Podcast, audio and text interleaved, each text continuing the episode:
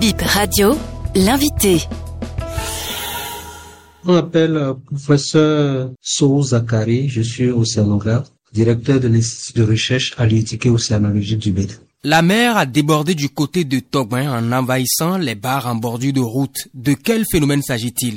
Et c'est dû à quoi? Le phénomène qui s'est produit ces derniers jours sur la plage de euh, Togbin s'explique par le fait qu'il y a, disons, un phénomène extrême qui s'est produit devant et qui a fait que la mer a débordé. Ce phénomène s'est produit. Cette zone, c'est une zone de transit littoral d'un et secondo, c'est un phénomène vraiment qui peut arriver à tout monde parce que s'il y a, une tempête en cette période-là, là, ça va déborder. Et ce n'est pas parce que ça va déborder pour être resté permanemment. Ça va déborder, après ça se retire et après ça revient, ça revient encore. Et comme ça a débordé sur, disons, dans les maisons, c'est parce qu'il n'y a pas eu infiltration au fait, parce que Là, les gens ont construit, il y a du béton. Quand ça va sur du béton, ça va stagner pendant longtemps d'abord avant de partir. Ça, c'est parce que l'eau est piégée sur la plage dans les installations. Je ne suis pas allé à la plage pour voir l'ampleur. Mais ce qui est sur l'eau, ça a débordé. Ça veut dire que ce n'est pas un phénomène qui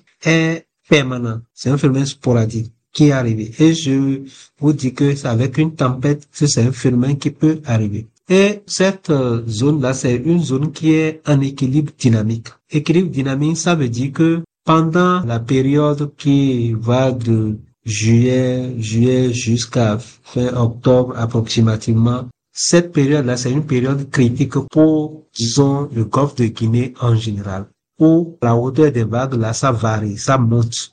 Avec nos prévisions, par exemple, on n'a pas vu, disons, le phénomène qui s'est produit là, on ne l'a pas prévu, mais je vois sur tous les sites que nous consultons n'ont pas vraiment d'alarme pour cela. Et c'est pourquoi je précise que c'est un phénomène qui produit de façon sporadique. C'est le vent, ça peut arriver d'un seul coup et ça peut faire, ça peut faire déborder. Donc, euh, avec les on ne peut pas s'attendre alors que bon, dans les prochains jours, que ça va durer nécessairement. De toutes les façons, nous suivons la situation. Si il faut lancer une alerte, nous allons lancer l'alerte vers la NPC qui se chargera de transmettre l'alerte à la population. Et quand on parle d'équilibre dynamique dans cette zone, je vous ai dit que pendant cette période, il y aura érosion et après la période d'accalmie, nous aurons accrétion. Ça veut dire qu'il y aura gain de sable en ce moment vos conseils à l'endroit de ceux qui se baignent dans la mer. Je profite pour dire aux pêcheurs et à ceux qui vont se baigner de faire suffisamment attention. Parce que si, si ce phénomène-là, si ça se produit et qu'il y a des gens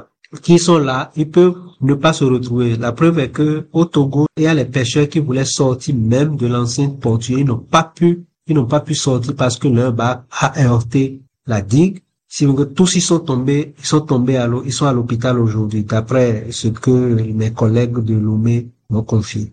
Donc je pense que c'est un, c'est une période où il faut faire suffisamment attention. Et même les pêcheurs, ils doivent faire suffisamment attention parce que même si la mer est très très agitée, eux-mêmes ne peuvent pas pêcher.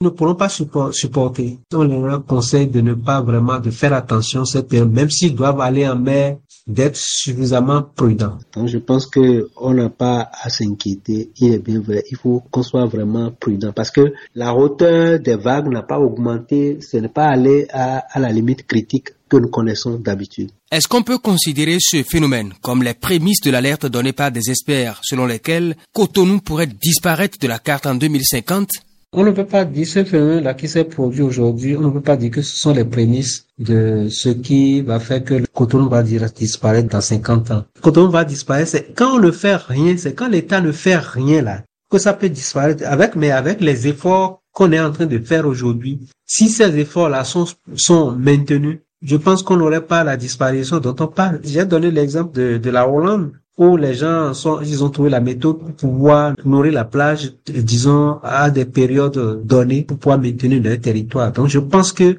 bon, est-ce que nous, nous avons ces moyens-là, mais je sais que ce qu'on est en train de faire aujourd'hui, ça pourra quand même stabiliser nos côtes pour que Coton ne, ne disparaisse pas. Et si on complète ça avec l'ouverture des exutoires, parce que c'est très, très important, il faut ouvrir les exutoires partout pour que l'eau puisse circuler normalement. Là, ça ne va rien forcer. Parce que même avec les prévisions aujourd'hui, il faut être prudent avec les, les prévisions aujourd'hui ne nous donnent pas ce qu'on a constaté là. Les prévisions ne nous donnent pas ce résultat là. Mais quand c'est sporadique, c'est vraiment, disons, c'est vraiment difficile de l'observer.